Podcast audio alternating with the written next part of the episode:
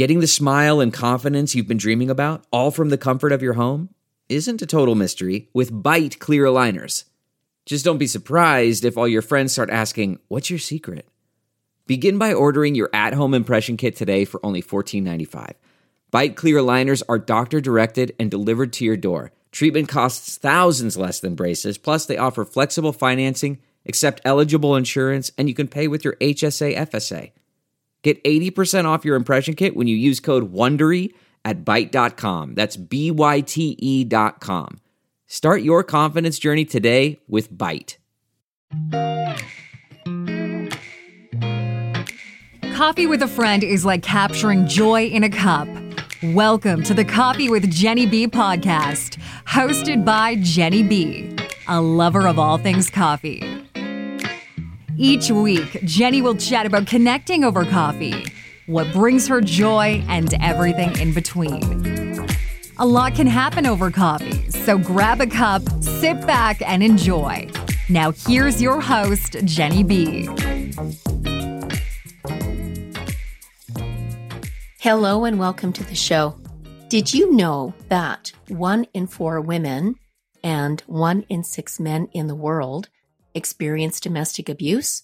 According to a report from the Canadian Centre for Justice and Community Safety Statistics in 2022, three out of 10 victims, or 30%, were victimized by an intimate partner. A total of 107,810 reported domestic abuse victims. Let that sink in for a second. 107,810 reported domestic abuse victims. Now, that doesn't take into an account victims of domestic abuse who don't report that their experience to the police due to a variety of reasons, including fear of shame or stigma or fear of retaliation from their partner. Now, you may be wondering why I'm talking about domestic abuse.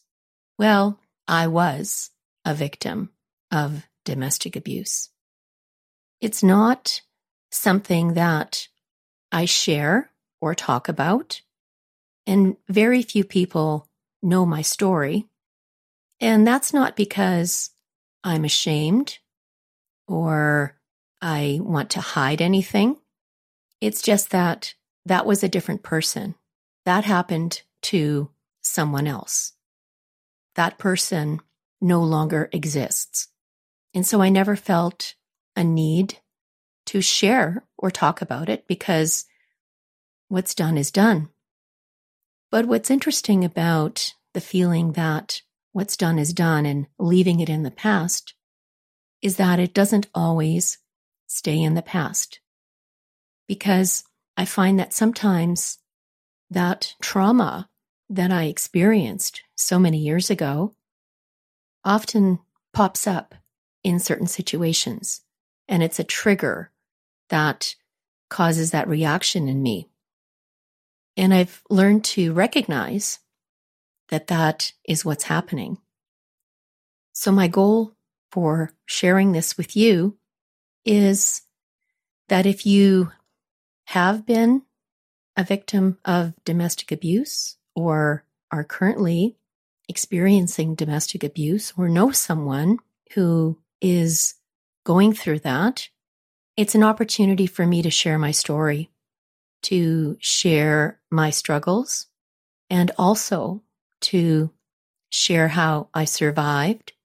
And am here to tell you that you can break that cycle of violence and become a better person, a better version of yourself, perhaps, but more importantly, to become who you are without fear, without shame, without feeling lonely, desperate, depressed, or worse.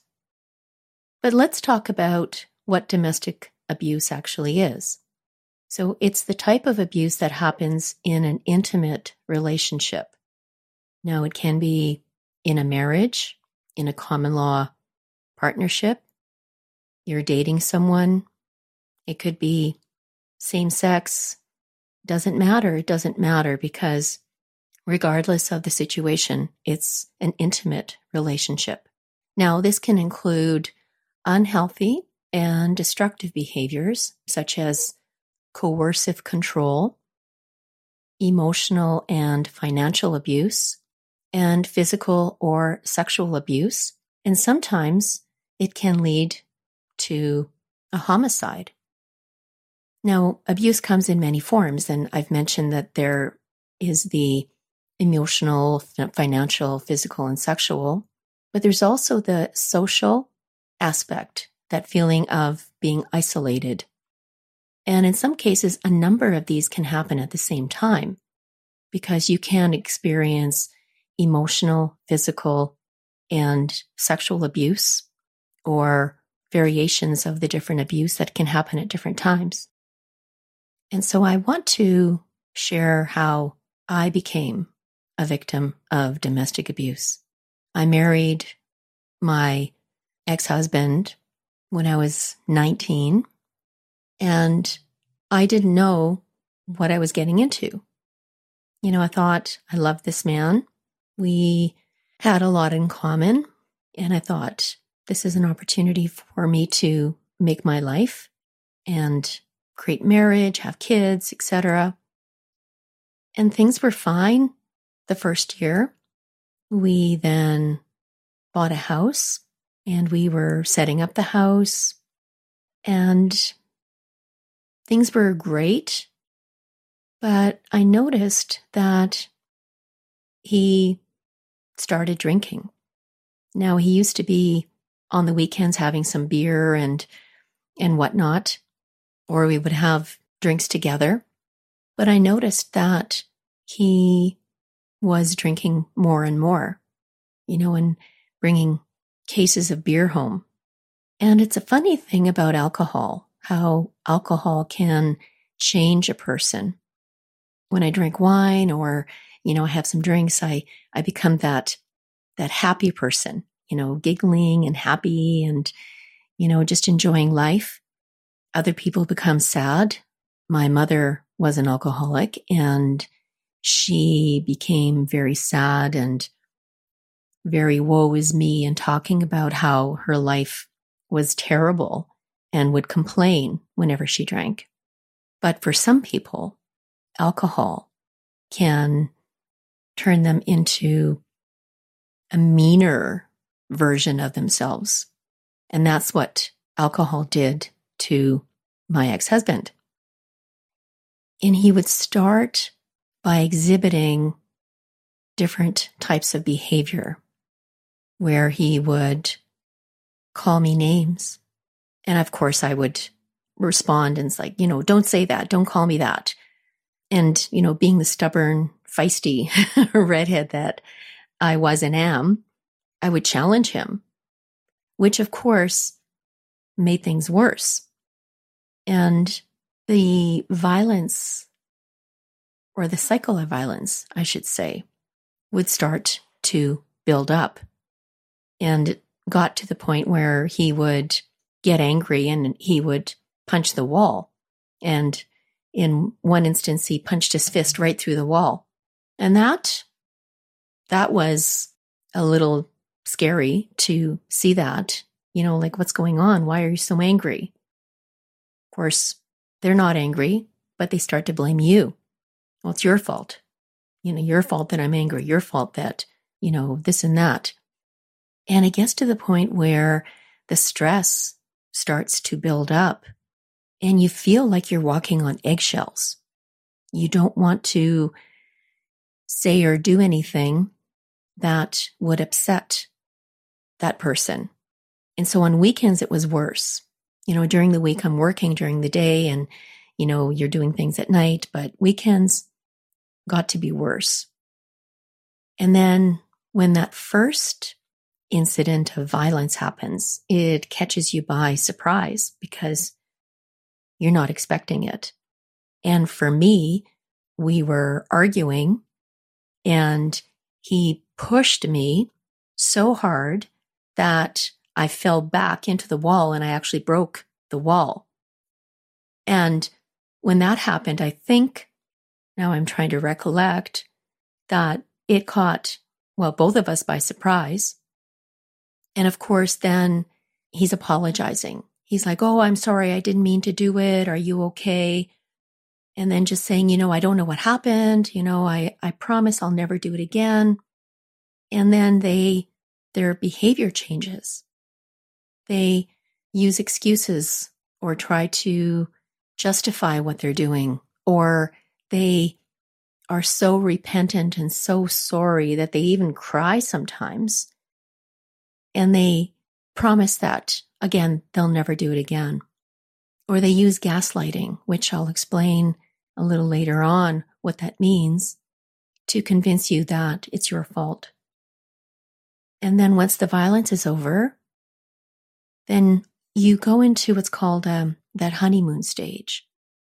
They're remorseful, they show sorrow, but this honeymoon stage happens less frequently until it becomes more commonplace. And then the abuse just continues.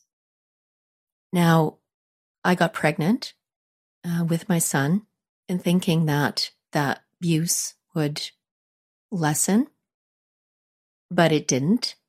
It wasn't physical, but it was definitely emotional. You know, getting back again to the, the name calling, you know, you're stupid, you're fat, you're ugly, no one will ever have you, you're worthless. And when someone keeps calling you names, keeps telling you these things, you're in an emotional state where you start to believe it. So I, my son was born, and of course everybody was happy that we had this this boy, this child, and things were going okay. And then I got pregnant again. And I remember telling him that I was pregnant and him saying that, well, are you sure it's not the stomach flu? I don't think he was very happy that we were having another baby. But then my daughter was born and I had these beautiful children that I loved and wanted to protect. So now during this time, the violence continued to the point where I would occasionally have to leave the house to protect myself. And unfortunately, not being able to take the children, having to call the police a few times I know that there were times where I stayed at Osborne House, which is an emergency shelter open 24 7. Of course, now it's called Willow Place. And sometimes I would go there by myself, and sometimes I would take the children with me. And I want to talk about um, a memory that my son shared with me. Uh, I was talking to him about wanting to share my story, and I asked him if he remembered anything from those days. And he said the one memory that stuck out for him was when he was lying in bed and me placing my hand on his on his forehead and stroking him and saying it's going to be okay. And that probably was a moment when we were at Osborne House because we're with strangers in a strange place, not knowing what's going on. And I knew that it couldn't continue, but when you are in that situation, it's hard to feel that you could survive on your own. I mean, it's one thing if you were by yourself, but it's another now that you have young children who are depending on you and looking to you for protection. It got to the point where my kids were starting to exhibit different behaviors. You know, at that time, my son was four and my daughter was two and a half, almost three. And two things happened that changed the trajectory of our lives. The first one was that I read this book called Smart Cookies Don't Crumble. The author is Sonya Friedman. Now, I can't remember if I bought this book or it was from the library, but I remember reading this book and realizing that, you know what? I can control my life. I don't need to have a man control it for me. And then the second thing that happened was my brother Ed had a conversation with me. He said, You know, if you can't do this for yourself, you have to do this for the kids. And in that moment, I could visualize what the future was going to be if I stayed in this relationship. And I knew that I had to get out. I had to get myself and the children out. At that time, my girlfriend Lorraine, uh, who was a social worker, and unfortunately who's no, no longer with us, always said to me, not when are you leaving him? It's you need to leave him. And I reached out to her and said, okay, I'm, I'm ready to go. I don't know where to go. Can, can you offer some advice? And she told me that there was a program called Women in Second Stage Housing, or WISH for short, which is now called Bravestone Center. And it was a program for women and their families who were victims of domestic abuse. And it provided them with a safe home that they could live in for a year. They had their own apartment and it involved counseling for the women and counseling for the children.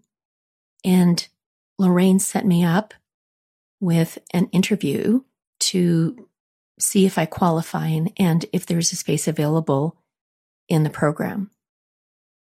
As it turned out, even though the program had already started for this current intake of women and their families, there was a space open. And they said that based on my situation, that they were able to get me in. And I was relieved, excited, scared, venturing out on my own with my children. I'd never lived by myself and never mind now by myself and, you know, two children under the age of five. But I knew that this was, this was my chance. This was my opportunity to get out. And so I arranged the date to move in. I arranged with my brother and his friend Terry, who were going to help me move. I told my ex husband that I was leaving with the children. Of course, he tried to talk me out of it and, you know, got his parents involved and tried to explain that, you know, I couldn't take the children and all of this. And I was adamant. I said, no, I said, I'm leaving. This is it. We're done. And so I started packing and I told him that this was the day that I was moving and I wanted, I needed him to be out. And he said he would. But of course, the day that I was packing and moving, he decided to stay and stood there glaring at me as I was packing. And luckily, I had my brother again and his friend Terry there who were helping me move. But of, of course, I couldn't take everything. I couldn't take a lot of the furniture. Of course, the kids' beds, their bunk beds. I took my personal belongings, but I, I had to leave so much behind because you can only take as much as you can. And I mean, I was fortunate that I had my brother and his friend and a truck that I could take as much as I could to start our life. But I know that for so many, you're leaving with barely nothing except the clothes on your back. So I felt that I was very fortunate in the sense that I could take as much as I could. But again, I, there was so much I left behind. But I was, I was on my way. And I remember sitting in the truck and the kids were there and just the sense of freedom. And my brother, of course, was there with the kids to reassure them that everything was going to be okay and we were off to our new adventure. So we got to our place, which was located on Young Street in the West End, not the best area of the of the city, but I was in with Manitoba Housing, and that is where we were going to stay. Now we were living in West Kildonan. That was where our house was located. So quite a quite a distance from where we were now staying at Wish. So we moved into our apartment and we were on the sixth floor. We got settled in and I remember that first night my girlfriend Jan came over and she brought a bottle of wine and we sat on the carpet because I didn't have a lot of furniture. and we had some wine and, you know, I guess to celebrate in a sense my freedom, my change in circumstances. And then I had my first counseling session. It was a group counseling session. So all the women, there were eight families. So all the women had a group counseling session once a week. And then women would have their own individual counseling sessions. And then the kids would also have a counseling session. And I remember our first group session, got to meet all the other women. And I remember one of the counselors, her name was Kathy. And Kathy was talking about the idea that we had choices to make, choices of where we were going to go after we finished the program. And she held out a skeleton key. Now, for those that don't know what a skeleton key is, it comes in different lengths, but this, this was a rather long length. And the top of the key is hollowed out. And it is the kind of key that can fit and open any lock in the house. And this was when houses were built that all the rooms had the same lock, which you could then open with the skeleton key. Of course, now a lot of the rooms and houses, front door, back door, have specialized keys that will only open that particular door. But the idea of the skeleton key now, and she said, I'm giving each of you a skeleton key. And the idea that this skeleton key can open any doors for you, not just physical doors, but figuratively, the sky's the limit. There are no closed doors for you. And I've had that key on my keychain for the last, it'll be 34 years this November, because November is when the kids and I moved out. 34 years that I've had this key on my keychain.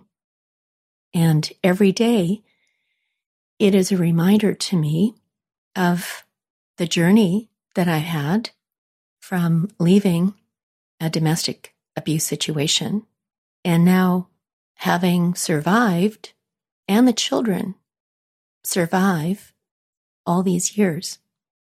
Now, it wasn't easy. There were struggles along the way, of course. There was the emotional effect on all of us.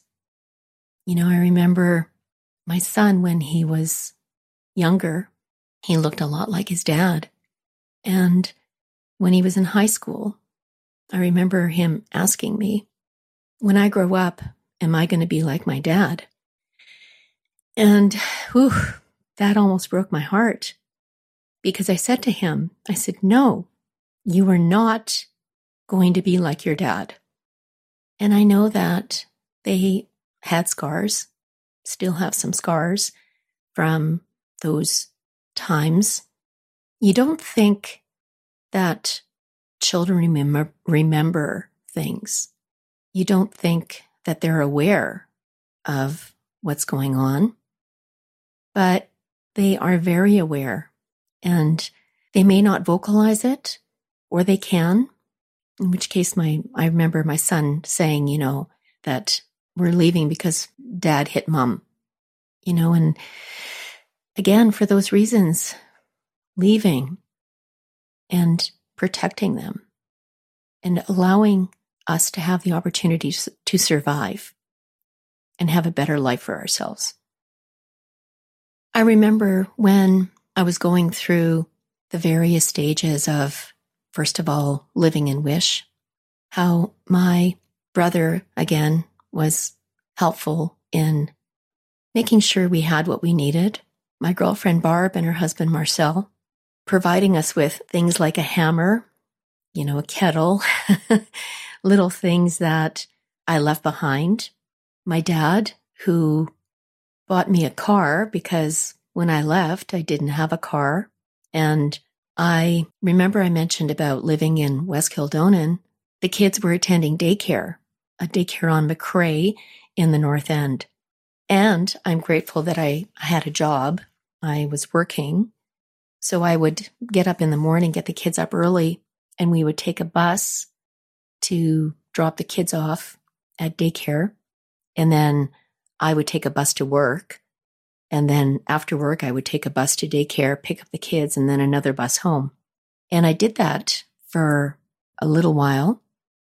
And the reason that I didn't tell my dad what was going on is because I didn't want to burden anybody. I guess, I don't know, maybe part of it was shame, you know, the feeling that I wanted to do this on my own. Maybe I didn't know how to reach out for help. But he bought me a car, which gave me that freedom that made things a little bit easier.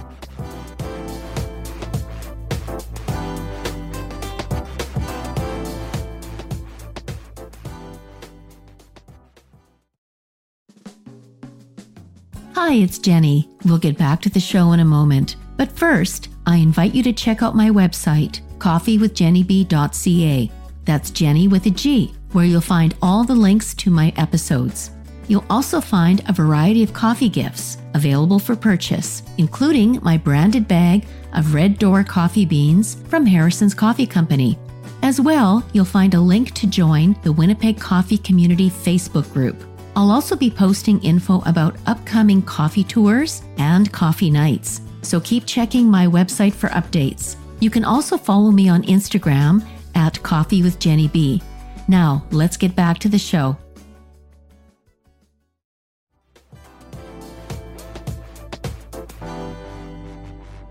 There's one more thing that I want to talk about that came out of the counseling sessions so the first session is we're sitting around and we're talking about our experiences and things that happened and and for the eight women that were sharing their story, you could change the name, change the location, but it was the same man. All the experiences that we shared about the things that we went through were so similar. And it makes you wonder why is that the case? Because I truly don't believe that men are born to be abusers, that they learn how to become an abuser somewhere. It makes me think about the movie Pretty Woman. Now, if you've seen the movie, you'll recognize the scene that I'm about to share with you. And if you haven't seen the movie, it's actually a pretty great movie.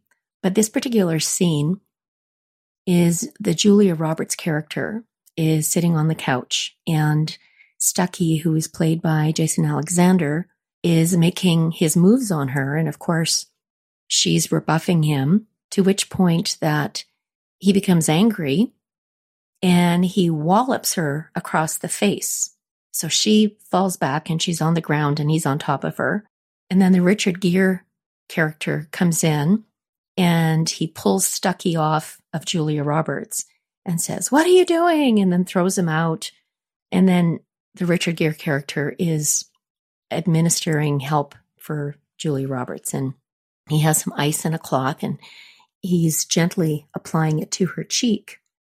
And she says to him, She says, Why do they do that? Do they pull you aside at school and they teach you these things? And Richard Gere says to her, not all men are like that. And it's true. Not all men or women who are abusers are like that. But there are those who are. And you can blame it on trauma and childhood and, you know, life is terrible. But in a lot of instances, life was not terrible. I honestly don't know why they abuse. I don't know what it is that something is, is triggered or I always wondered, but it, it really struck me when we were sharing our stories just how similar the stories were. Now, earlier I mentioned the idea of gaslighting. So during the counseling sessions, one of the sessions we watched the movie actually called Gaslighting. It's an older movie. It's uh, starring uh, Ingrid Bergman and uh, Maurice Chevalier, where they were married and he wanted something. He it was actually he was looking for these jewels that were somewhere in the house.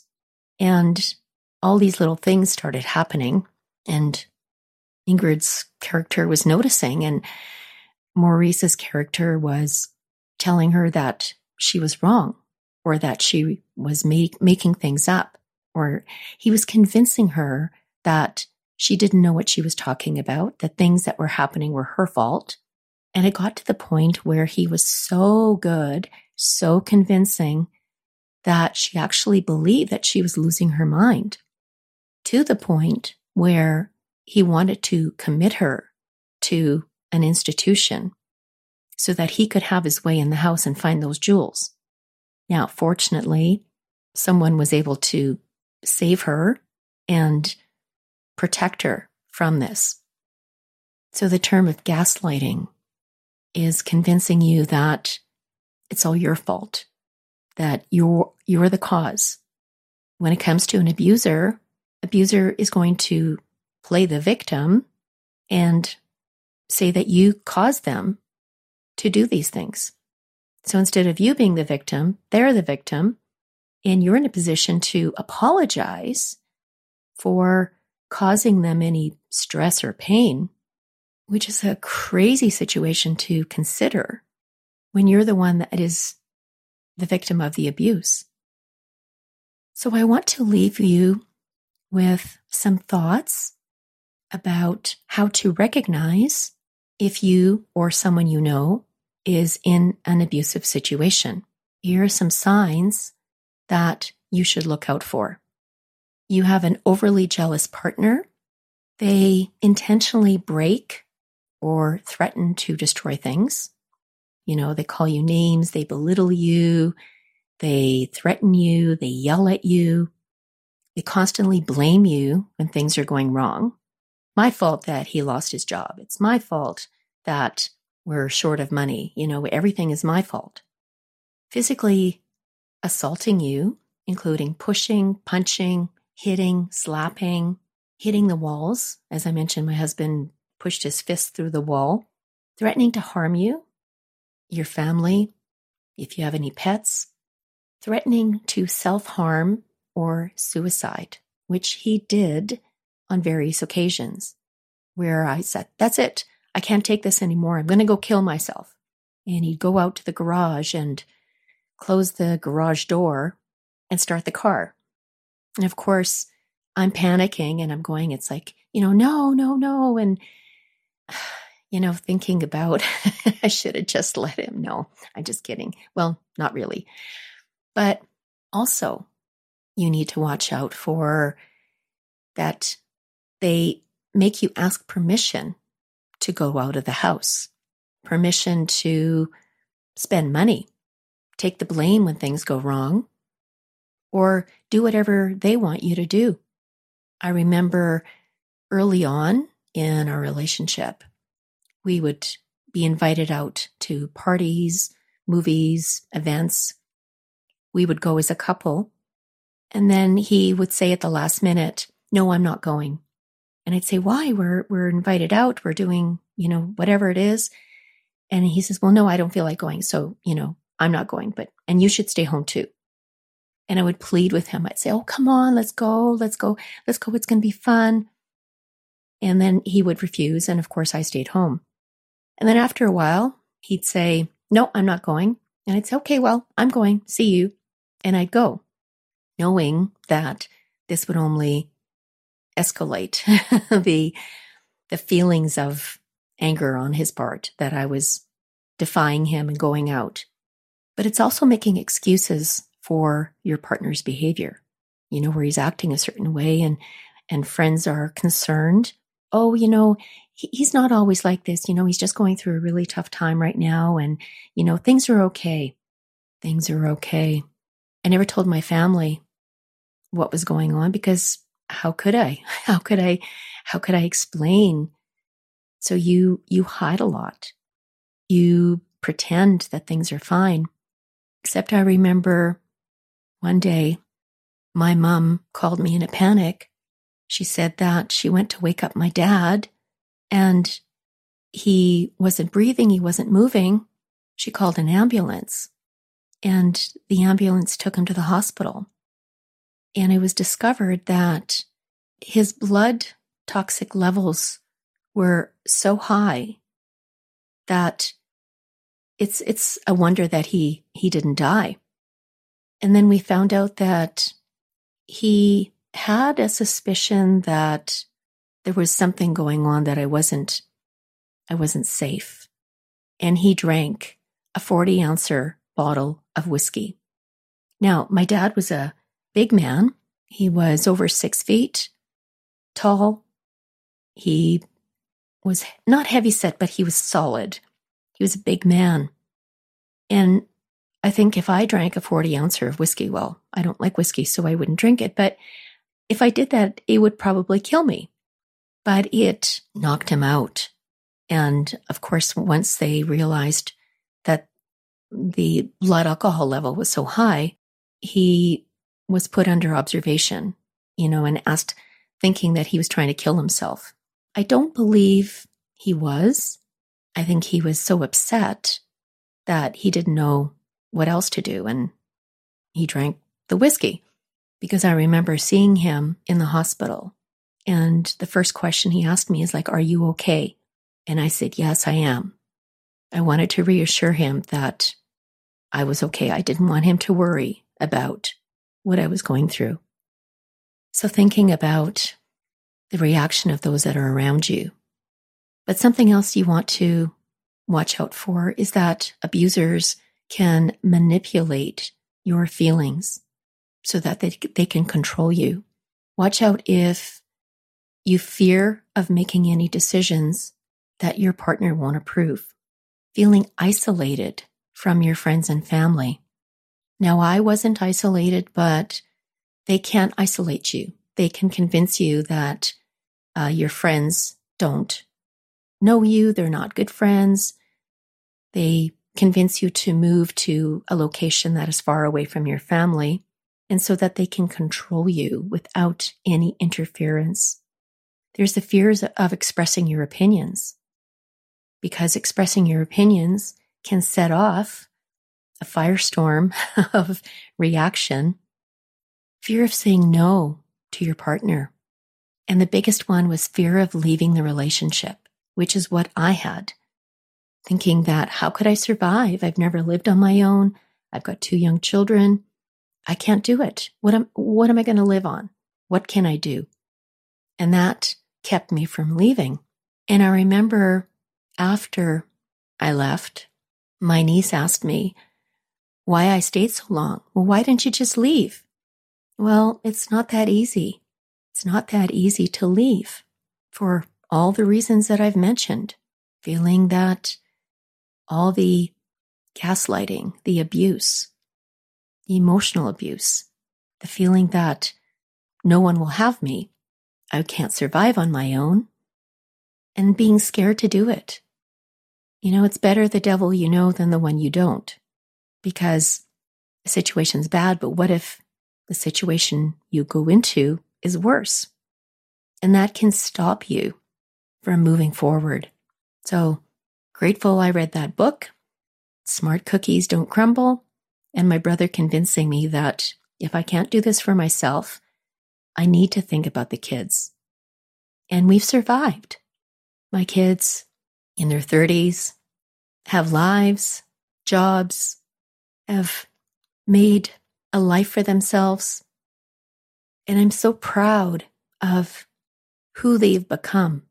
And I know that they have their moments of dealing with the effects of, first of all, the journey that we've had over the years, trying to survive together as a family, and hoping that they find a way of being able to live with the feelings, resolve, find a way of putting them in the past, if it's possible.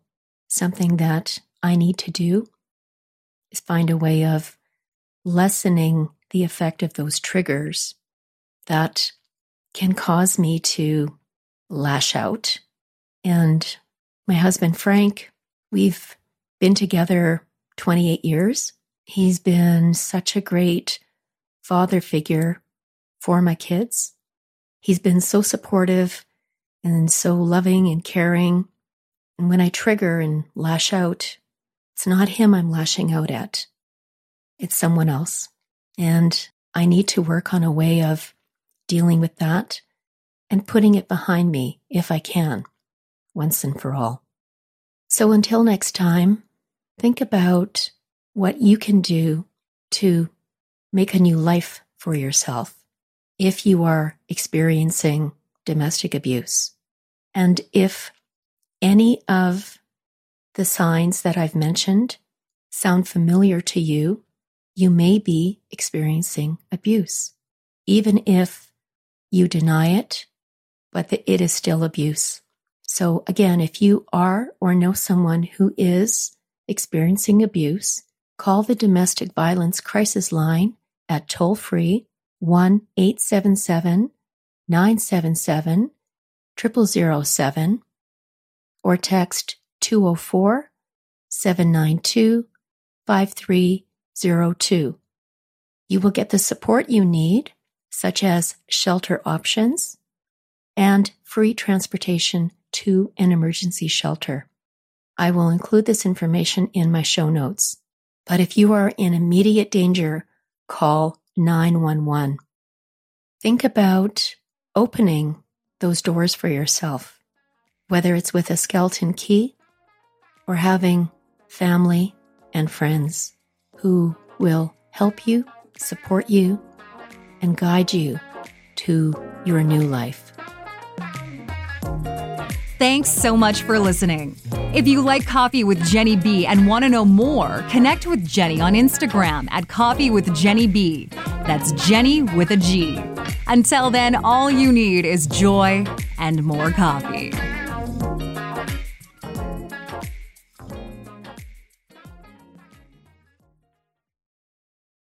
It's said that the more time you have to invest, the greater the return. Well, guess what? Kids have the most time if we learn to invest early. That's why I created the Cash Kid podcast, where I teach kids and some adults financial skills they need to know on how to earn, save, and invest their money. Join me on this journey as we interview experts and explore topics that allow you to grow your money as kids. This podcast will help you become the money expert among your family and friends. Just remember, anyone can be a cash kid. You just have to learn how to become one. Get ready to grow your financial knowledge and your wallet with the Cash Kid podcast.